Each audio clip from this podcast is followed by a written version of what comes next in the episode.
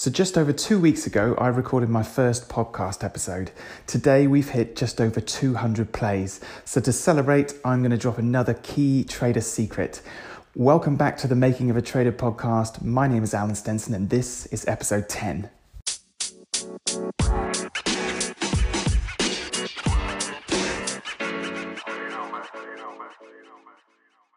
So here we are, episode 10. I can't believe it. Um, I had a quick check today, and as I said on the intro, 200 plays. Um, I, know, I know these are tiny numbers, obviously compared to uh, to loads of podcasts out there, obviously, or most podcasts out there, I'm sure. But uh, in in just over two weeks, I'm really, I'm really pleased with that. I've had some really nice messages um, and questions and things as well. So I'm really pleased that it's um, it's hitting the spot for some of you, and uh, I really appreciate the continued support. Um, so again, if you uh, if you like what you hear, please give me a review, uh, subscribe, and uh, and pass this uh, this podcast on because uh, the more people that can hear it, then uh, hopefully the more people we can help.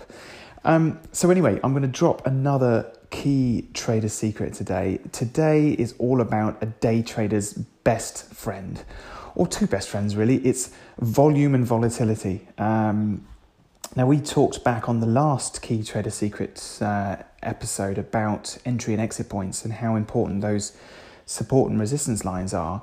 And as equally important is the amount of volume that's coming into a stock. So, what you don't want to be doing is you don't want to be getting into a, a situation where um, you're entering into a stock simply because it's at a certain price. So, say for instance, you've you've uh, predetermined where the support line is and the stock uh, comes down to that support line and starts to hold. Um, you then need to be looking at what the volume is on that on that stock and, and most specifically the relative volume. Uh, when you are looking at whether or not it's going to make it onto your watch list, or maybe it's something that's surged up on a on a scanner and it's suddenly come to your attention, you need to be looking at what the average volume traded on that stock is. So for argument's sake, say you're in pre-market and you're sort of um, putting together your your watch list. If you have a uh, a stock that on any given day has an average volume of an average traded volume of say 500,000 shares um, if in pre-market you, you've already you, you know you, you're already seeing two 250 300,000 shares traded and the market hasn't even opened yet then you know if you couple that with the fact that there's a relatively um, small float, um, and if there is a strong catalyst on that stock, then you're going to have a lovely um, supply and demand equation there to uh, to get your teeth into. In other words, if there is a lot of interest in that stock, which you'll be able to see with the amount of volume that's um, already trading on that stock, and as I said, coupled with a, a, strong catalyst. If that's the case, but there is a very limited supply of available shares to trade, then you've got a lot of people wanting to get in on that stock and very few uh, shares available.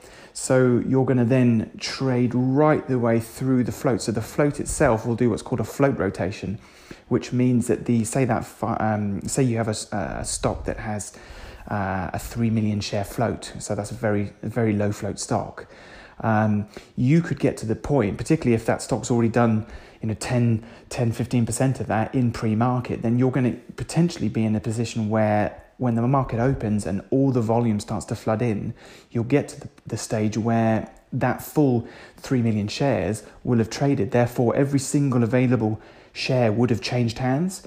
So if that continues and then you get what's known as a float rotation so that that float gets um, rotated multiple times then you start to, you, you, know, everybody wants to get into that stock because it's the hot stock, it's absolutely surging.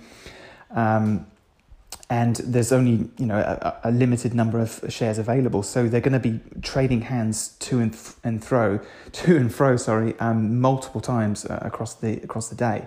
So if that's happening, then obviously you get a lot of volatility. So you'll get those big surges and those big pullbacks.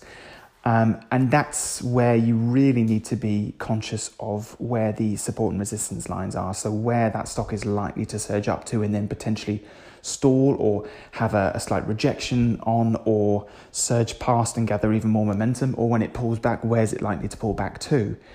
And if you've got a lot of volume and a lot of volatility, then you're going to get a lot of people that are going to get shaken out of that stock. So, it, again, it's really important when you're getting into that stock to not just go all in on one entry and one exit, unless obviously you get a very quick um, in and out um, trade. But again, there's an awful lot of risk associated with that. So, what you want to do is you want it to be confirming to you um, where your entry point needs to be, and then you need to be aware of where you want your exits to be, or, or at least exiting up towards that, that potential resistance level. So you have to keep that volume and volatility uh, in mind because what you don't want to be doing is um, getting into a stock simply because it's hit a price point and um, and then suddenly realize that uh, it's not really going anywhere because the volume has dried out. The uh, there's no movement in the stock. It's sort of you get that chop in between a, a very sort of small uh, pricing channel, and it's not really giving you any reason to to get out because it may not necessarily be um, failing at a support line. Um, but it's also not something that you want to be in because it's just not going anywhere. So um, you can get bored, you can get sort of stuck in a stock that you're just you know not happy to be in. So um, in order to limit that, you, you you need to focus on the most um, volatile time within the market, and that that generally is the first ninety minutes uh, of the market open. Um, I never take a new trade after that ninety minutes. Um, and I very, very rarely take a pre market trade. So I generally will allow a trade to play out for the first few minutes of the market so it can give me some indications as to how it's behaving uh, towards my support and resistance lines, and then I'm looking at those. I'm looking for that big move, and I'm looking for the setup to come to me. And the whole time I'm watching the pricing action, I'm also watching the volume. Um, it, it's no good it making a, a big move and then pulling back to a key support line, um, only for me to get in there, and then it just then slowly starts to fade off or doesn't really go anywhere simply because all the volume's dried out. So it needs to still have high relative volume compared to how, how, you know, how many shares would normally be traded on any normal given day. Um, and that just that shows you that there's still a lot of interest in that stock. If it's got good, strong relative volume and it's holding above a certain level, then you know that's showing that that that price is quite comfortable at that area.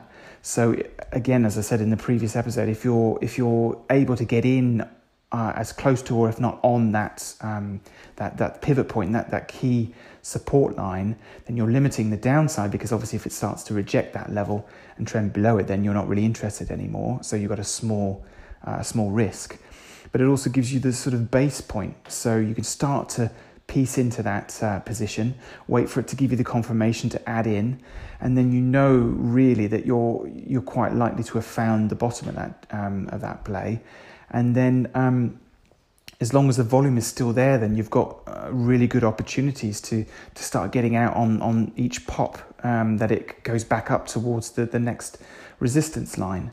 Um, but volume is so key. If it if it's if the volume is dry is drying off, um, then the, the the the ticker will slow right down, and you will be in a position where you sat there kind of just waiting for something to happen, whether it, you're hoping that it then comes back down and tests the support line so you can either add in or be ready to, to start getting out, or you're waiting for it to then, for volume to then push back in and, and, and the stock ramp and retest the highs. So, again, keep an eye on the volume, um, ensure that you know where those support and resistance lines are.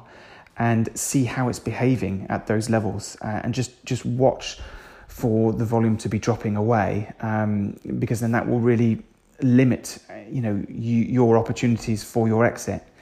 Um, but use it, you know, use it uh, to your advantage. If you have a stock that is, you know, multiple that hasn't, you know, um, rotated its its float multiple times, um, and if there's a high uh, short interest in that stock, then you, are going to get those surges, or potentially get those surges, because uh, people will know that this, this, despite the fact that it has so few shares available, everybody wants in on this. There are um, people who are stuck in that in that um, stock who are short, so they're wanting the, the price to come down, but it, it's continuing to go up.